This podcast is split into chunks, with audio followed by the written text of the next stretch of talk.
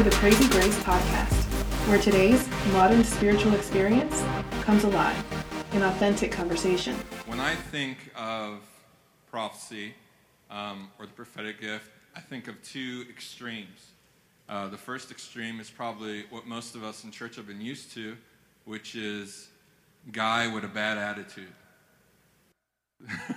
the guy, he's kind of like that rough uncle you have, and he's just he's just a little abrasive, and he's he he can easily see what's going wrong with you, and then he tells you about that all the time. It's no fun. You just want the conversation to be over. You fake falling out. It's over, right?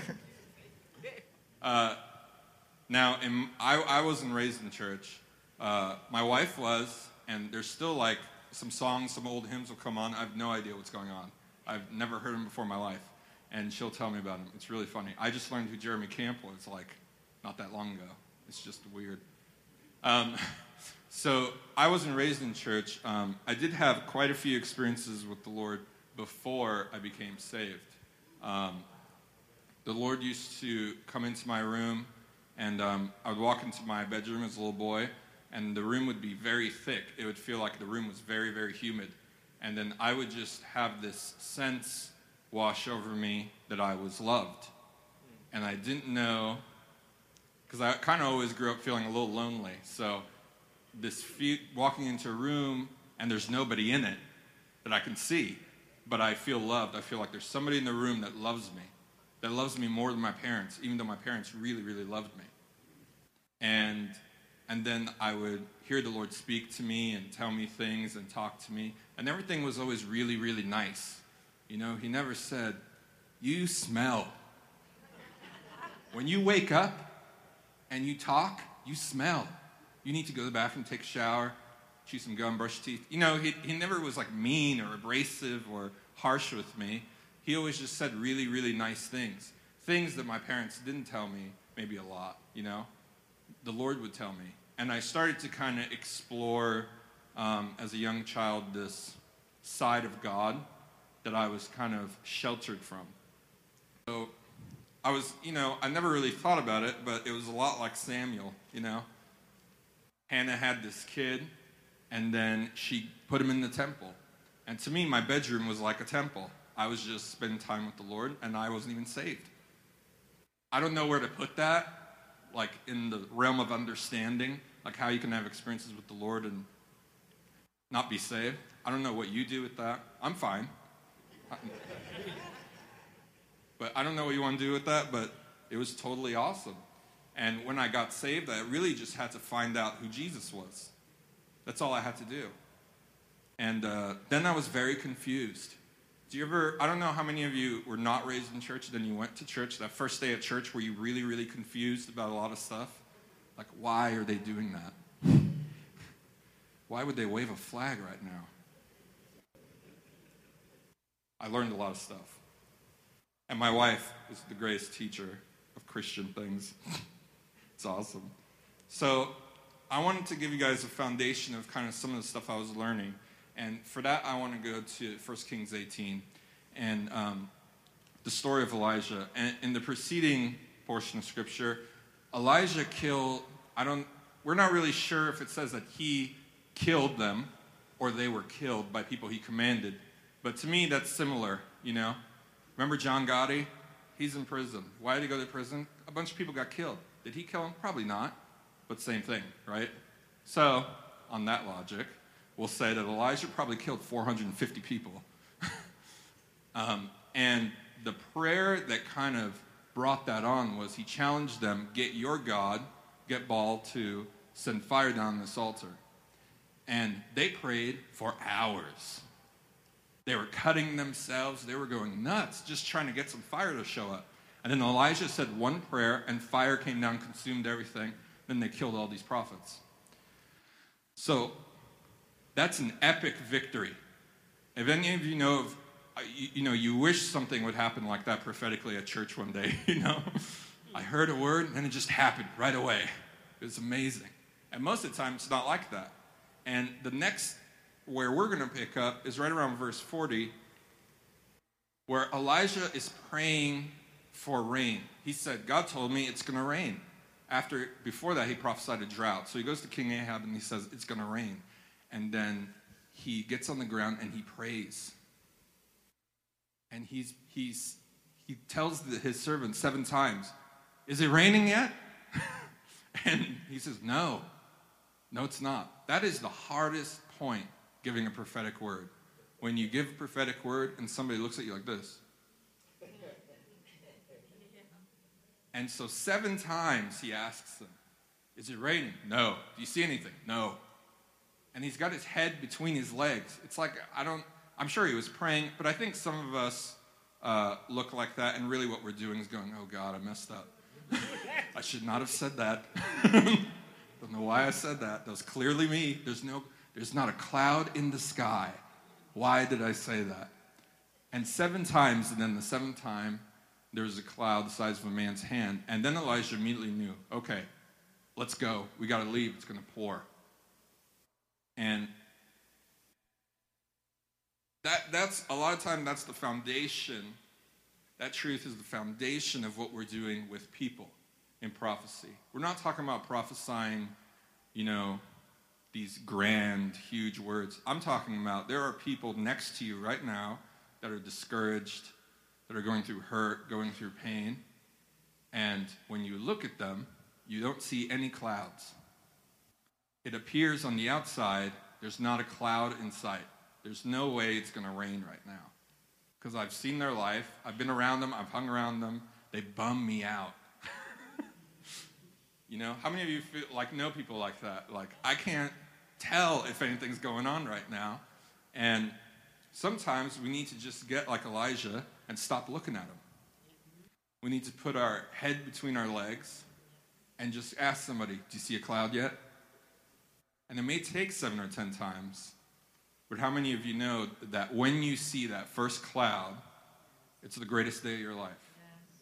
When you see this person that you love, suddenly you realize, oh, it's going to rain and it's wonderful. And I want to I want to take us next to uh, 1 Corinthians 13. That really is the essence of what I would call practical prophecy. 1 Corinthians 13 is called the love chapter.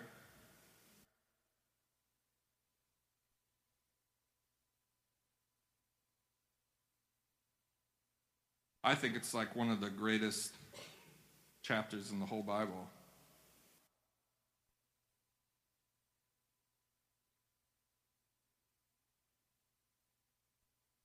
So 1 Corinthians 13 goes, Though I speak with the tongues of men and of angels, but have not love, I have become sounding brass or clanging cymbal. And though I have the gift of prophecy and understand all mysteries and all knowledge, and though I have all faith so that I could remove mountains, but have not love, I'm nothing. And though I bestow all my goods to feed the poor, and though I give my body to be burned, but have not love, it profits me nothing. Love suffers long and is kind. Love does not envy. Love does not parade itself, is not puffed up, does not behave rudely, does not seek its own, is not provoked, thinks no evil, does, no, does not rejoice in iniquity, but rejoices in the truth. And I want to stop there for a minute. That person in your life, see, it takes absolutely no spiritual gift to see sin. Takes none at all to see sin. In fact, you, because it takes none, you all have that gift. We can all look at anybody and say, Sin. It's the easiest thing. It's like, it's so easy.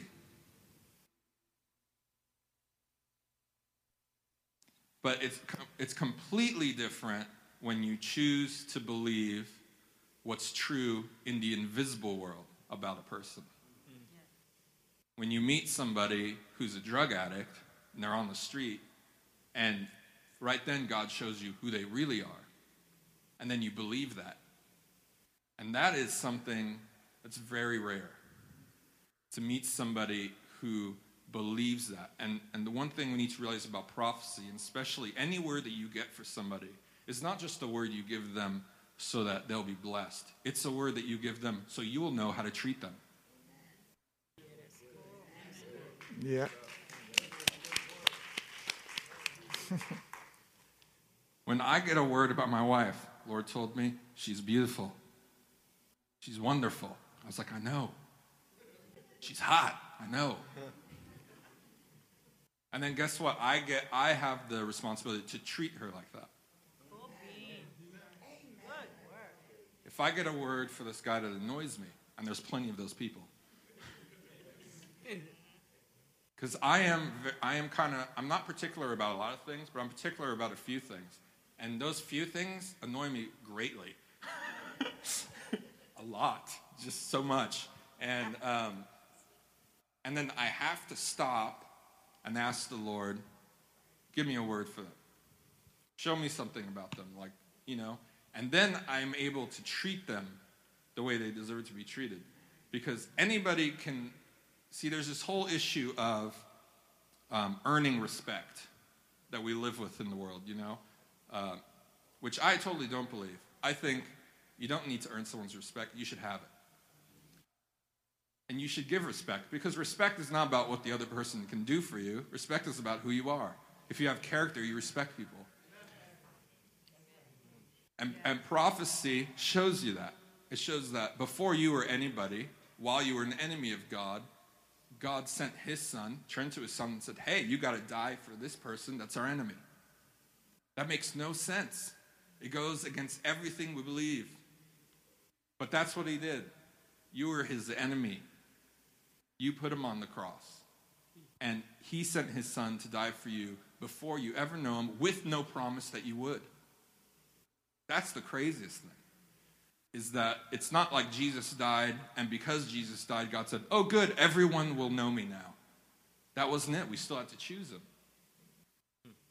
So it's an intense thought that the Lord saw something in you so great that before anybody you've ever known in your family was born, he sent his son to die for you for the opportunity you would have to choose him.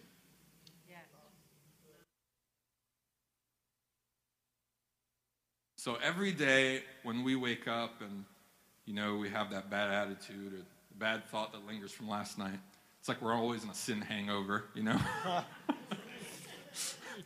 Got that one lingering thought. It's so funny because in that moment when you can totally fall into everything you used to be, then the Lord still speaks a word over you. It's the greatest prophetic word that you've ever heard Jesus. That's the best prophetic word you'll ever get. And the Lord had it before he ever even dreamed this whole thing up. The Lord had this great prophetic word Robert will be born one day, and I have this great prophetic word for him that will carry him on for the rest of his life. My son. Hallelujah.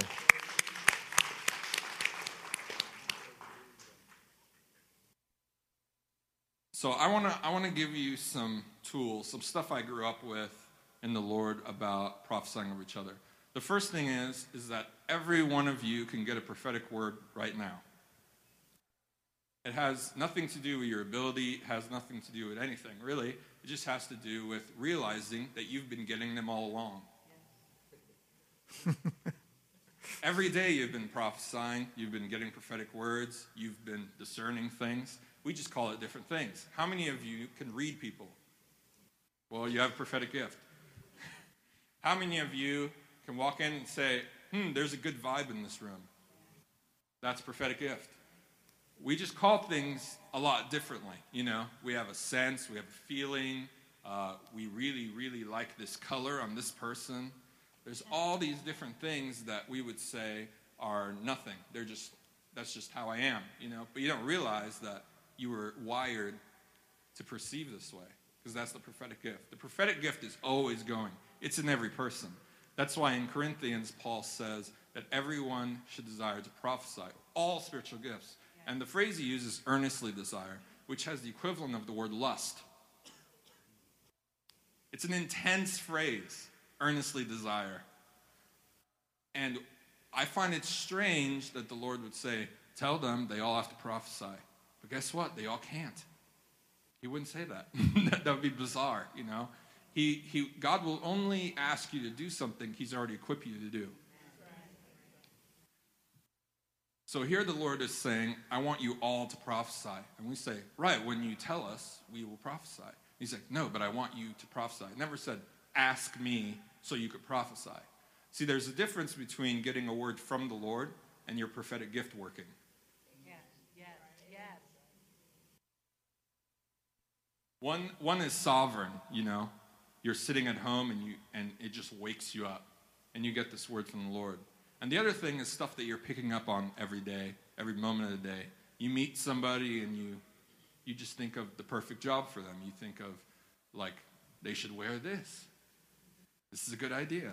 You're picking up on their vibes, you're picking up on what they're thinking. You're having like these little coincidences with people all day where you're talking and finishing other sentences and all stuff. These are things that happen normally to everybody, and we write off as, hmm, weird. But that hmm, weird is your prophetic gift. So, one of the things I like to do when I was first kind of, first I had to get over that I have to practice. I can't just wake up one day and be Michael Jordan. It's just not going to happen. I mean, I could. I could think I am. Uh, how many of you know I'd be a fool real quick? and so God gives us this gift that we all have inside of us, and then He wants us to practice it with Him. We need a relationship with Him for it to grow. Otherwise, it won't grow. There's a lot of people in the world that can tell you, you know, what's going to happen tomorrow, that you have this, you know, your dead relative and stuff like that. Well, the cool thing about that is they don't have a relationship with God. So that gift that they're functioning in is in the lowest level possible. So if you have a relationship with God, you will always be more accurate and better at it than them. Because you can grow. They can't grow. That's just the bottom line. They're down here. One time we took a bunch of students uh, from Bethel and we went to Burning Man, which is this crazy, crazy place out in uh, the desert in Nevada, and all these hippies and people show up. There's a lot of naked people. It's just bizarre. So there's a lot of witches and psychics and people that have these little booths. So we bought a booth, and we were just hanging out, giving what we called spiritual readings. So we sat down, and um, basically what we were doing, um, so you'll know that this wasn't wrong. What we were doing was we were praying over people and then telling them what the Lord showed us. So theologically, I'm good now. Um, what we were doing, as far as they know, was they would come up, I would put my hand on them, and then I would just start telling them stuff. And they were saying, Well, you were 10 times more accurate than that witch or this person. to the point where the witches and the psychics were coming to our booth. They were leaving their booth and coming to ours and getting words. It was amazing. And, uh, and the cool thing about that is that these are students who just learned about prophecy weeks ago. These weren't like seasoned pastors, you know. We just we just started doing it, you know. The Lord says that all should prophesy. We all have a prophetic gift. We're all picking up on stuff for different people. It's just we're just saying it now, you know? And it was amazing saying this stuff that you've been hearing all your life. You've been hearing that subtle voice all the time, and you've just never said it because you just assumed, well, this is just me. You know, I'm just imagining all these things, you know? And the truth is, like, a big thing in prophecy is when you first start prophesying, and this is a practical advice I would give everybody, is you're like in a room with 500 people and they're talking all at once. And you're hearing all this stuff, you know? There's several, it's, it's not that nobody hears voices, we all hear voices. That's the thing. And so it's really hard to find out who's God. What voice is God? And so the best way to find out is to get a room with people who don't know what they're doing, which is all of us, and say, I don't know what I'm doing. Let's prophesy until we're wrong. When we're wrong, we know not to listen to him anymore. It's very easy. You get 10 people around you, and you ask them, Are the Phillies going to win this year? And you listen to the guy who says no, because he's right. Not this year. Maybe next year. It'll be good. I'm believing. I'm praying for you, Thank you. interceding. but it's all about eliminating the voice that's wrong. It's totally fine to be wrong. You can be wrong all day. It's okay, as long as you're not negative. See, that's the problem, is when somebody's negative and they're wrong. it's totally unhelpful, right? First, you don't want somebody mean talking to you to begin with. And then if you're right, if they're right, that makes you more angry.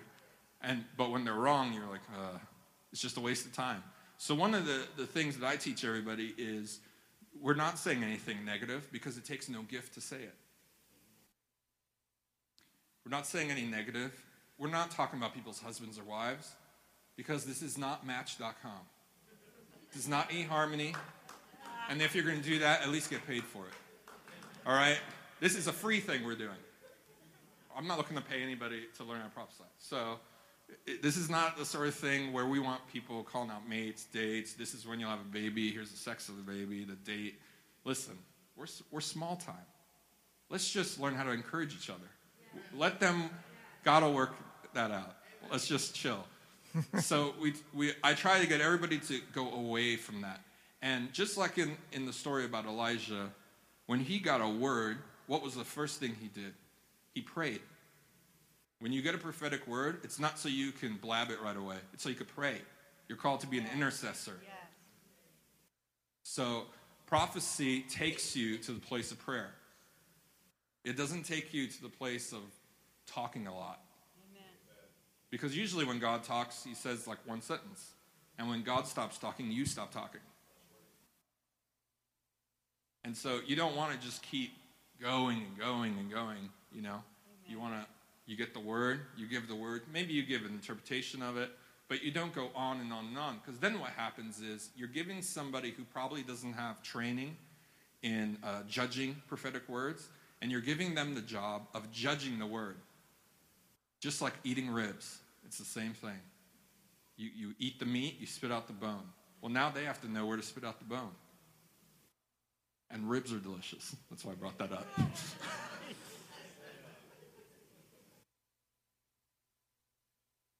so, so the, the few things that I suggest to everybody don't say anything negative. Don't say something that you wouldn't want to hear yourself. Amen. Amen. The worst thing to say is you meet some guy, hello, I see pornography over you. No, it's not a comforting thing to tell anybody. Why did the Lord show you that? Maybe so you could pray. Yeah.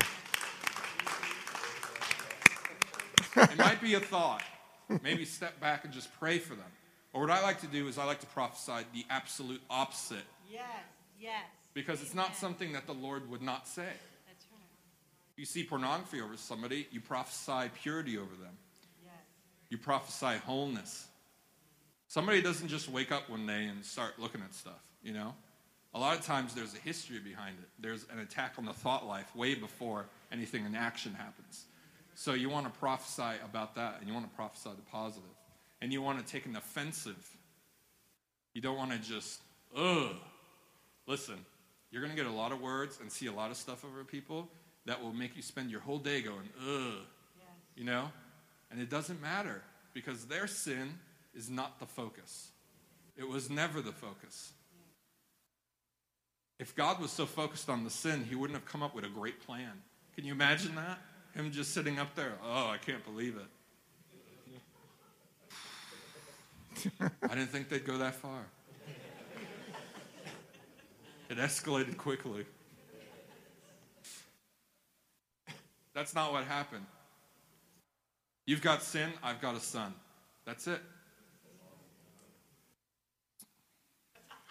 It's a little demon.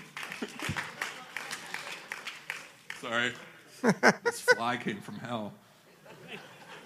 I hate bugs so much. So I want to do I want to do a little activation, and I want to prove to you guys that you can all give a word.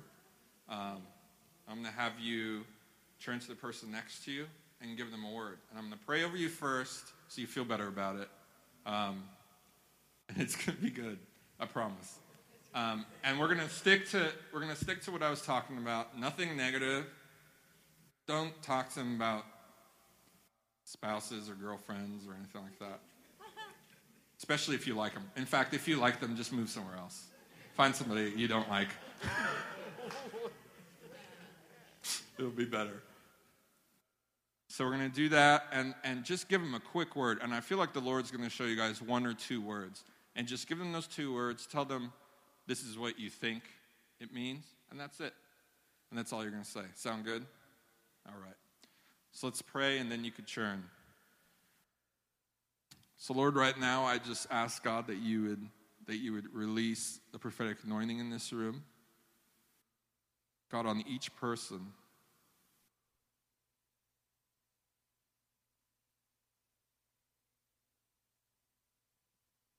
thought, I didn't think that person next to me was that awesome.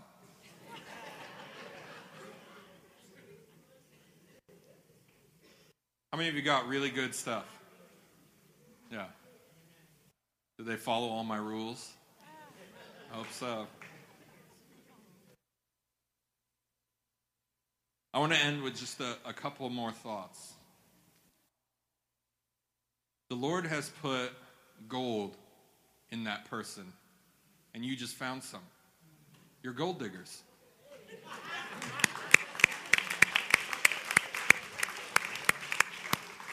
The, the whole point of this is to find that treasure. And there's a, there's a story, I forget in which one the gospel it is, I think it's Matthew, where he talks about, God talks about this treasure that's in a field. And for that treasure, Jesus buys the whole field. So there's a treasure in that person. And your job is to find that treasure and tell them about it. Because when you tell them about it, it activates it. Yep. And then it starts growing. And what you thought there was like a little chest in there full of like five pennies or something. But you'll be amazed. It grows and grows and grows. And the fruit of just you giving one word to somebody can last years. I have at home this Ziploc bag that I've kept since 2002, full of prophetic words that people have given me.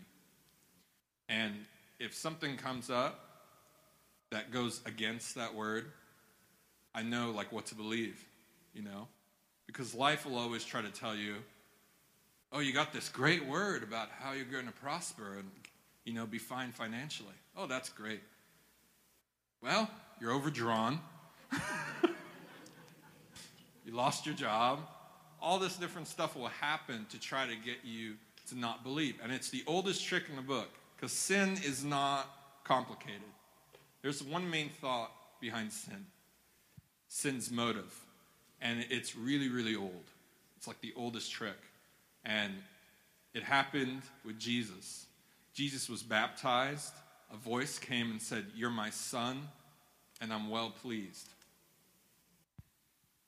And then he went into the desert, and everything Satan told him was that if you're the son, do this. Now, when someone's pleased with you, you don't have to do anything. The greatest relief is when you please somebody. Then you're like, oh, I please them. I don't have to do anything for a while. I remember being in high school and getting awful grades and then my dad would get real mad.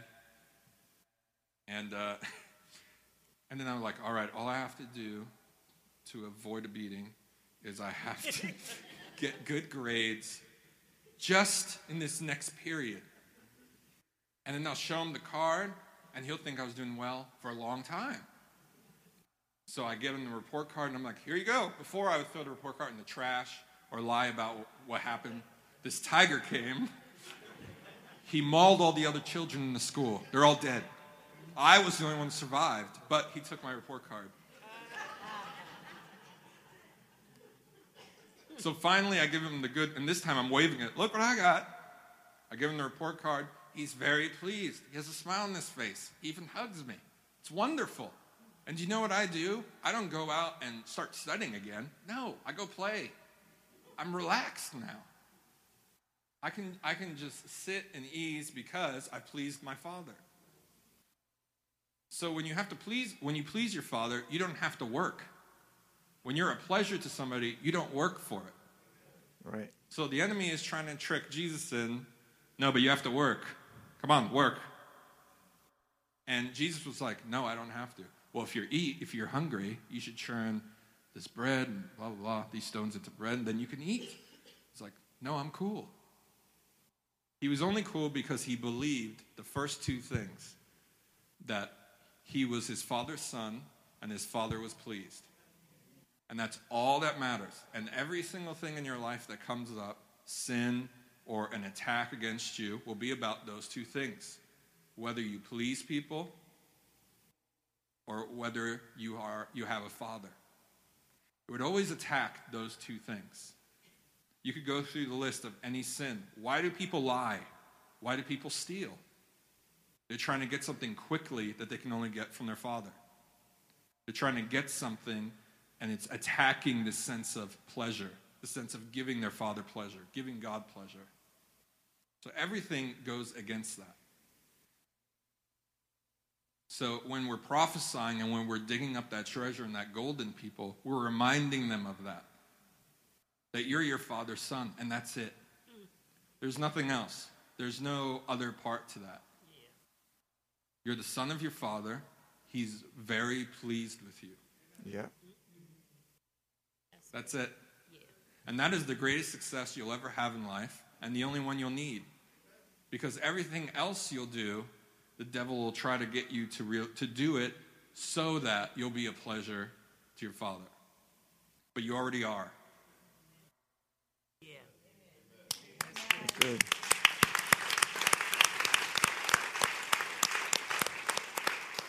So today, as we uh, prophesied over each other, one thing that I saw was very evident was that the Father was eager to help you give a word to that person. He is more eager than you are.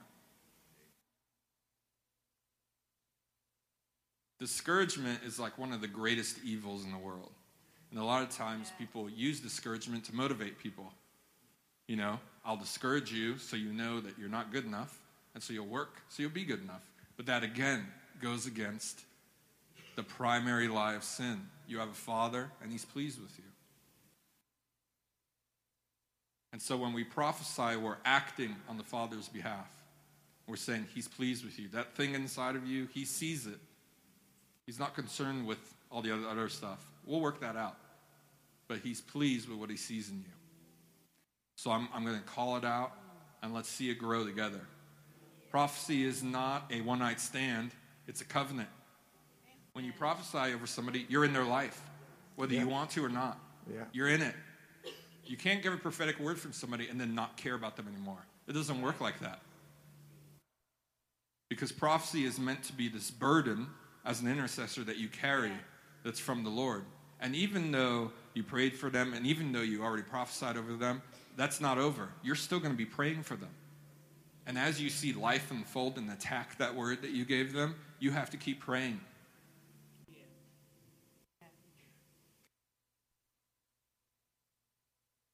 So I don't want to give this impression that I gave this word, I'm awesome, that's it.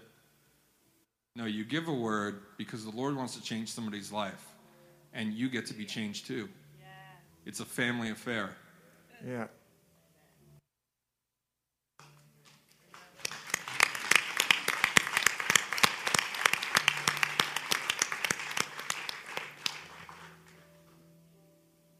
So this is uh, this is something that I really desire to see everybody walk in.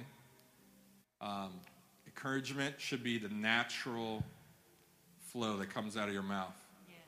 Encouraging people, because anybody can see, you know, what they're doing now, what they're into.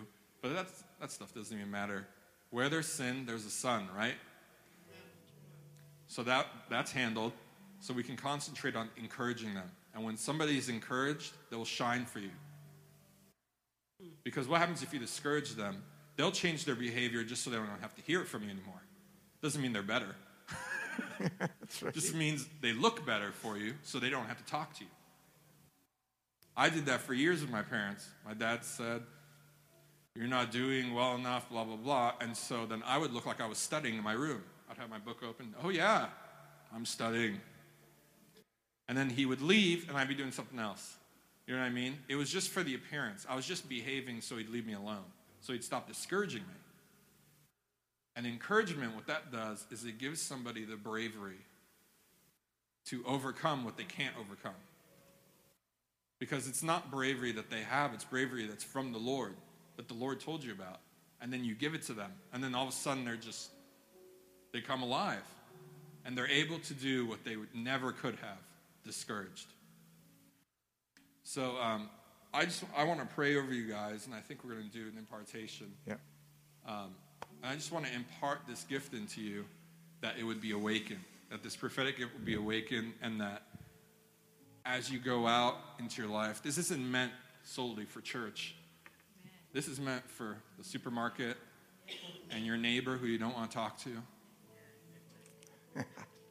he mows his lawn and then pours the clippings on your grass. This is meant for those people. Yeah.